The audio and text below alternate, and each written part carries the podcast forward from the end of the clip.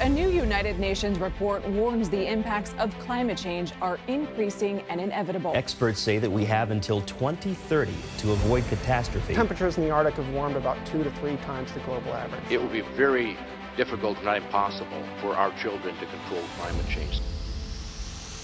This is South of Two Degrees, and I am your host, Brian Barnes. It is so good to have you with us today on the only podcast dedicated to bringing unfiltered scientific research to the forefront of the climate conversation. Today is probably one of our most anticipated shows as we release part two of our interview with the always amazing Dr. Sylvia Earle.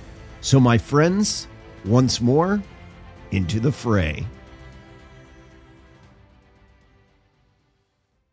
Welcome back. And I know we left you with a cliffhanger last week by only releasing the first half of my interview with Dr. Sylvia Earle. But hey, this isn't Netflix, so you don't get to binge everything all at once. Well, unless you're a new listener to the show, then yeah, you've got a lot of catching up to do. But we won't keep you waiting as I'm so excited to be sharing the second half with you now as we hear all about her recent book, who she sees as her successor and where she finds hope in a troubled world. So, without further ado, Dr. Earle, welcome back to the show. Thank you, Brian. So, I want to dive right in as your latest book that came out, what, just about a year ago, is a fantastic read. But before we get there, I want to back up a bit.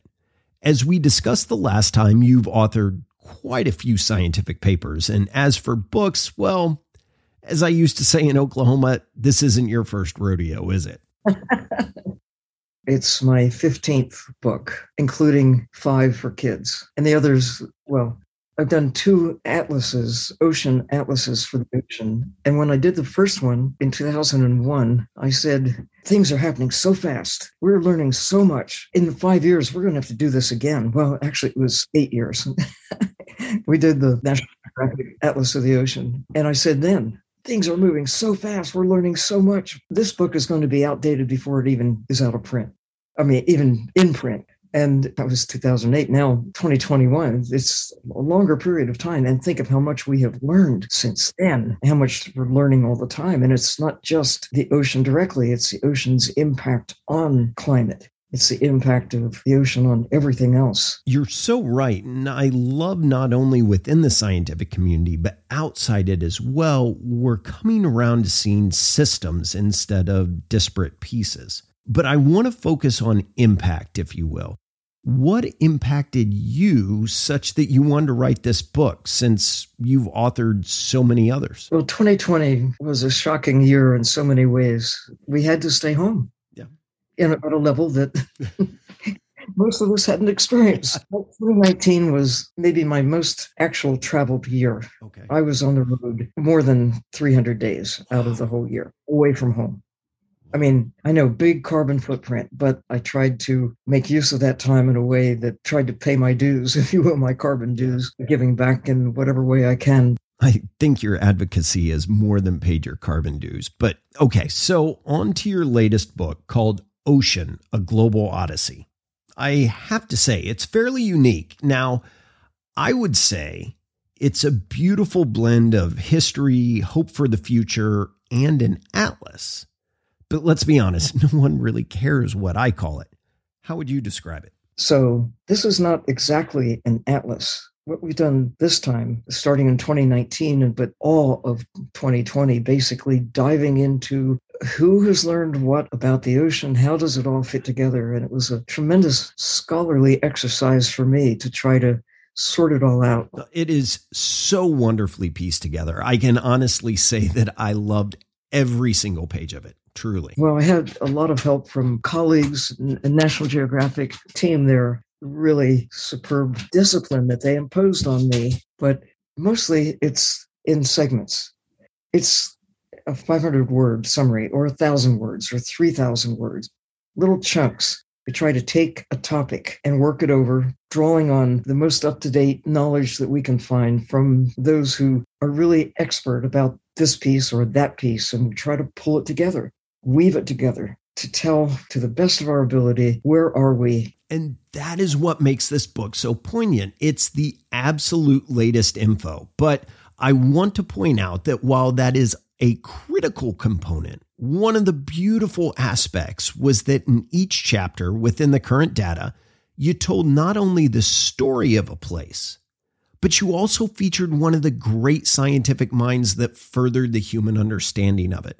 And that was something I've never seen done before. And it was, I got to say, it was just brilliant. We featured in each chapter a place, a hope spot with stories to talk about the champions who have stepped up and made a commitment to a place. Like the national parks on the land, we need to have places in the ocean, a network of hope. And there are 140 such places now. We're only able to celebrate a small number of them and also put the spotlight on other projects like the Pristine Seas. Oh, I love the Pristine Seas project. And I want to jump in here really quick for anyone who isn't familiar. It's a project by National Geographic to carry out expeditions and inspire the protection of the world's last truly wild places. Now, the last time I checked, they had carried out 35 expeditions that ended up protecting something like 6 million square kilometers and inspiring the creation of 26 new marine reserves. It's an absolutely incredible project.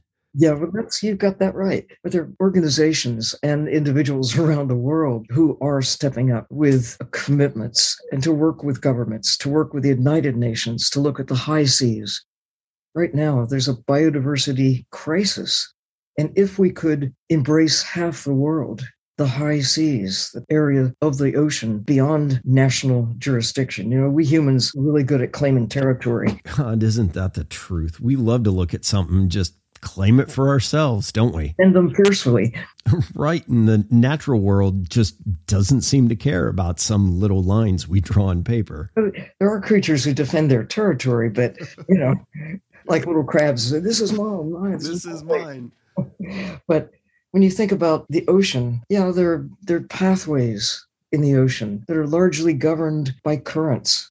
There are borders and boundaries by temperature, by depth, pressure boundaries, light boundaries. There's some that don't venture into places that it is forever dark, but there are also those who don't like sunlight. In fact, most of life on Earth lives in the dark all of the time, below where sunlight penetrates, below a thousand feet.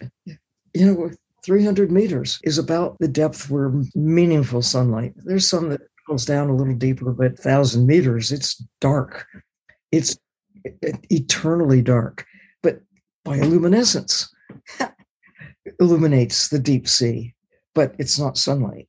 And what, what baffles me is that most people don't even know that these creatures, that most of life on Earth lives in the dark ocean.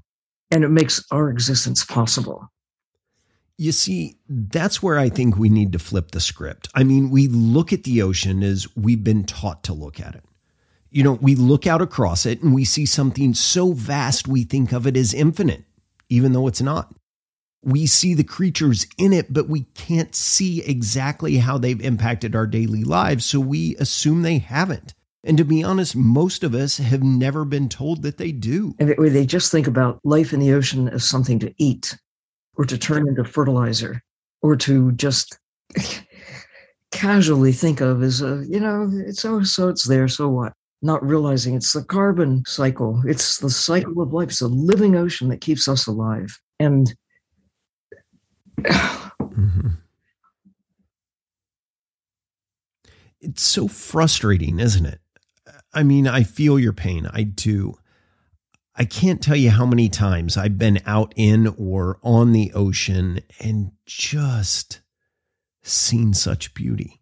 You know, be it the coral reefs of Roatan swarming with fish or a pot of dolphins surfing the pressure wave on the prow of a boat I'm sailing around Australia on. At least for me, I just want to tell those stories, I guess, in a vain attempt or hope, really that someone else will really see what I see. It sucks. But I know how you feel. The knowledge is there.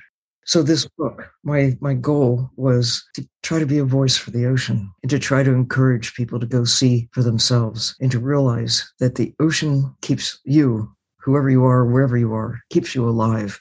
Show some respect. Don't think of the ocean just as a source of what we lump together as seafood. We should at least think of it as sea life, wildlife, and the greatest diversity of life is out there in the ocean. And we need to respect life in the ocean as part of what keeps us alive. Hear, hear. Now, having said that, though, how do you suggest that those that eat fish or sea life reconcile that? If you eat fish, do so with great respect. And maybe think about the greater value that whales have alive. And if it works for whales, their carbon value, a trillion dollars for whales alive today, and think about okay if it works for whales why doesn't why shouldn't we respect sharks? And tuna and swordfish and flounder and halibut and krill and copepods and seagrasses and and all of that. Why why do we have to think of them as products why do we have to just think of the value of the ocean as something dead turned into something that we catch and kill why don't we think of the value of the living ocean as the number one thing that we should value the ocean for the most important thing that we take from the ocean is our existence. It has nothing to do with oil and gas or pounds of meat. It's we live because, at least for now, the ocean lives. But we're doing a pretty good job of killing the ocean with trawling, with long lines, hauling millions of tons of wildlife out of the ocean, either for fun or because we think that we need to eat it when actually we don't. I mean, some people actually do need to eat wild animals for sustenance. It's called bushmeat on the land. That people who really require taking wild birds and some wild animals for their sustenance. And island countries, coastal communities around the world have a long history of taking wild animals from the ocean, and they actually rely on this to some extent for their food supply. But they do it in a symbiotic way historically, but now most of what is taken from even island countries and coastal communities is not consumed locally. Yeah. It's turned into money. Tuna, mostly not consumed by those who take them. It's consumed for a high end luxury market. They're too valuable to eat. They're, they're worth too much in the marketplace for people who live not in coastal areas so much, but far inland have developed a new habit new habit. Go back 100 years, even 50 years. Fish that were taken one day and transported with a big carbon footprint by air or by boat with refrigeration that didn't exist 100 years ago over long transport, either frozen or fresh, to distant markets. I mean, it's wildlife trade. Yeah. The biggest wildlife trade on the planet is what we lump together as seafood. These are wild animals wild animals like lions and tigers, like songbirds that we take out of the ocean, thinking of them just as something to eat, when really they're elements of what keep us alive, the living ocean. That's so sad. And there's a climate connection. It's carbon. Follow the carbon. Follow the carbon. Now, I want to circle back around to those hope spots, which you led the creation of. And I might add are crucial, not only for the creatures within them, but also in that hope is the most powerful motivator to drive people to action. But I'm curious are most of those hope spots in territorial waters or are some of them in the deep sea? Most of the areas that are protected across the board that have come up over, well, National protected areas really began largely in the 1970s in Australia with the Great Barrier Reef Marine Park Party and with the U.S. Marine Sanctuary Program. But, okay. you know, they're not really fully protected, they're managed. Right now, Great Barrier Reef, well, it's almost a third, not quite a third of the Barrier Reef, really has a high level of protection. That means that 70% of it is open for sport fishing and commercial extraction of wildlife and it's still suffering from what people are putting into the ocean. And this is true with our own national marine sanctuaries in the United States. They even encourage sport fishing in the national marine sanctuaries. Let's go kill something. It's fun. Anyway, sorry. I No, no, no. I I agree with you and it's just oh I it I mean, it irks me. I'm sure not to the level it irks you, but uh yeah, I feel your passion. I get it love to get out and, and catch fish. I mean, it's it's a part of our culture. And grown-ups teach kids it's okay to go out with a fishing pole and, and kill something for the fun of it, not because we're hungry, but because it's fun. It's a big sport and there's a lot of money attached to it, sporting goods. And uh, I mean, yeah. it's it's it's sport hunting. But, but, but okay, let's just put that aside because it does get people out there. They get to see the ocean, and maybe they'll one day respect it alive better more than uh, hang up their fishing poles and their spear guns and pick up a camera or just pick up a snorkel and go enjoy the ocean for its own sake. Like you don't go into a national park with a gun usually, or with an axe to go kill something. I would hope not. Yeah, but the the but we do with the ocean. Right now we have yeah for sure globally about 3% of the ocean has high degree of protection. That means 97% of the ocean is basically open for exploitation one way or the other. Now about 10% has some form of managed it's like our marine sanctuaries. They have some kind of protection but they're still being exploited both commercially and for sport throughout much of it. Or in some cases that 97% is kind of tricky to get to like areas in the arctic or the antarctic so most people don't go there, but the commercial exploiters do in both cases, the Arctic and the Antarctic. No place is really safe, or the deep sea, the parts of the deep ocean that have yet to be accessed, although we're going deeper all the time. So you asked about the high seas. For me, there's one hope spot. It's called the ocean. Love that. All of it. And all of the champions together support the whole concept of protection for the ocean places that they can get their arms around and do something locally and knit together in a network of hope. But the high seas, yeah. high seas, that's been my passion for as long as I've recognized that we have carved out coastal areas and the high seas is up for grabs. The freedom of the seas, the freedom to kill, the freedom to take. It's also the responsibility to care. And right now, their deliberations. Uh, I started when I was chief scientist at NOAA in 1991. I actually pulled together a conference in Hawaii. It was called Wild Ocean Reserves. It's before the high seas, before the law of the sea had actually come into full effect. But okay. that, that, took place in 1993 when enough nations kind of signed the International Law of the Sea Treaty. The United States still has not ratified the International Law of the Sea. oh, by the way, about five nations. We're one of them. Oh. Anyway, we, we respect the general principle of it. Principles, right. Yeah. But we're not at the table when big decisions are being made. Like, what do we do about the part of the Arctic that is technically high seas? We we can talk about it, we can advise, but we're not among the nations that can decide. Yeah. So your question was a very straightforward one about are there hope spots that are in the high seas? Yes, the, the Gakkel Ridge in the Arctic, the Charlie Gibbs area in the North Atlantic, the Sargasso Sea, big, you know, floating golden rainforest. And I'm an old sailor, so uh, you know, the Sargasso Sea. Oh yes, I know the Sargasso Sea.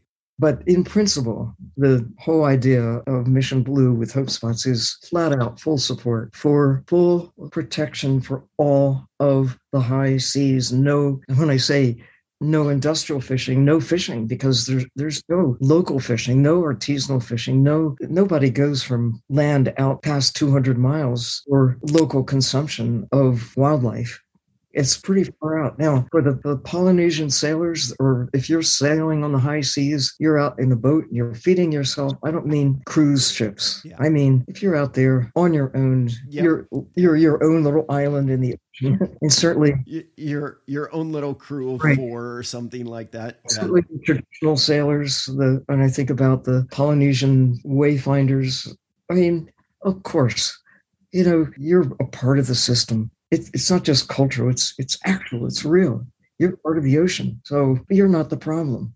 The problem is those who use industrial sized gear yeah. or even those who have abused our house for their gain. Correct. And anyway, it's it's heartbreaking that fishing gear and discarded plastic, it's fishing lines and long lines, it's the trawls that are escaped, it's all this stuff on the order of 300,000 marine mammals are killed every year oh. in entanglement. Just in entanglement. Wow. Right. And we don't have an allotment to take 300,000 marine mammals a year. But This is just incidental, the ones that we know about. And what about the ones we don't know about? And it's not just marine mammals, it's birds, it's turtles, it's all those fish that aren't going to market. They're not feeding people, they're just dying. It's such a tragedy. And I keep thinking, you know what? This is the year because we've got to do something. But I want to bring it up a little bit and actually talk about leadership within that same vein. You've talked in several places in the book that Beebe was the one that inspired you to get involved in science, and Jacques Cousteau made you want to dive into the ocean. And if I'm being honest, you've kind of filled that line of succession from them. But my question is who's next? Is there someone out there that you see that we should be following, or how do you see that? The joy of the 21st century is that there are many who have dived in, taken the plunge. And in the book, The Ocean, A Global Odyssey, a number of visionaries you'll see if you look at the book. Every one of them is cause for hope. And there are others who are out there, who are down there doing their thing. I say, be one of them. Be the next hero. No child left dry. No grown up either. Don't let life pass you by without getting to explore the blue heart of the planet yourself. Perfectly said. Now, I know we're running short on time, so I just have one final question for you. While not to the extent you have, I've spent a fair chunk of my life at sea, the deep sea. And in all my time, I've yet to meet another sailor that didn't find something enchanting about that thin blue line way out on the horizon where the sky kisses the sea. When you're out there, what do you see in that line? I look down. What's under the boat? I love it. I love it. That's the first time I've heard that. That is that's a wonderful answer. There are mountains down there, the biggest, tallest mountains on the planet, and the broadest plains, and the deepest, most wondrous valleys, and it's it's alive. and from the surface, it looks pretty much the same today as it did a thousand years ago, but it's so different. Why? Because of what we've put into it, what we've taken out of it. Well, I never like to leave an audience thinking, well, what can I do? So, what can they do? What do you recommend? Well, check out Mission Blue and look at the champions who are out there and become one you know, you must have a place that you know and love. Go online, go check out how do you declare a hope spot or or find one that might appeal to you. You know, pitch in, help with it. And, and also most importantly, just look in the mirror. Figure out who you are and what your superpower is. Everybody has something that they can do really well and they should use it. And think about how can you wake up tomorrow having done something today that makes that moves moves things forward. If everybody did even a little bit, imagine how far we could get. There are lots of reasons for despair. And if you think that we're just doomed and you give up, you're part of the problem. That's a self fulfilling prophecy. People say, huh, you know, climate change is inevitable. We're all going to burn up. And so I'm going to have a good time and forget about the kids. Kids, listen up. Don't you let that happen get after the grown-ups around you and if they're not going to do their part then you know do yours and you'll get them to come on board they just have to they just have to we all must i mean this is the time that's what i love about the 21st century we know what needs to be done and maybe as never again we've got the we got the best chance we've ever had before we did not know and if we wait much longer it may be may be too late it's not too late right now no, no, it's not. But Dr. Earle, thank you so much for your time, your advice to those listening, your hope, and mostly for all you do. You need to know the world is a better place for having you in it. And while I feel like we could sit here and talk for days, unfortunately, we've got to end the conversation here for now. And that wraps up another episode of South of Two Degrees. I hope you have learned laughed, and been inspired by Dr. Sylvia Earle throughout this conversation. A special thank you to National Geographic for helping set this up and make it possible. And make sure you go pick up a copy of her book, Ocean, A Global Odyssey. It's incredible. And aside from checking out all the latest information on the website, blog, Meta, LinkedIn, Twitter, and Instagram, you know what? You told me how much you love the ending, Dr. Earle, so you take it. Do this for me. Tell one other person about this show in the next week. Have at least one conversation with one other person about climate change. And above all, keep it south of two degrees.